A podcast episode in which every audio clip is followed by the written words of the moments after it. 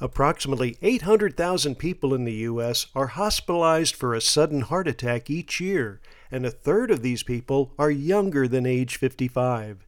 In a new study, seven risk factors, many potentially modifiable, accounted for about 85% of the risk of these heart attacks in young women and men. The risk factors include diabetes, depression, hypertension, current smoking, low household income, high cholesterol, and a history of any blood relative having a heart attack before age 50. A key finding of this study is that young men and women often have different risk factors for a heart attack.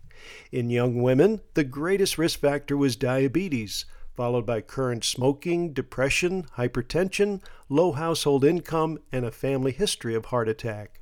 Among young men, current smoking and a family history of heart attack were the leading risk factors. The authors note there is great importance in studying young women suffering heart attacks because it's a group that has largely been neglected and yet is about as large as the number of young women diagnosed with breast cancer. Education of individuals and communities about the occurrence of heart attacks in younger women and men is very important since it's becoming a leading cause of poor health and death in this age group. For MediBlurb, I'm Dr. Jim Dwyer.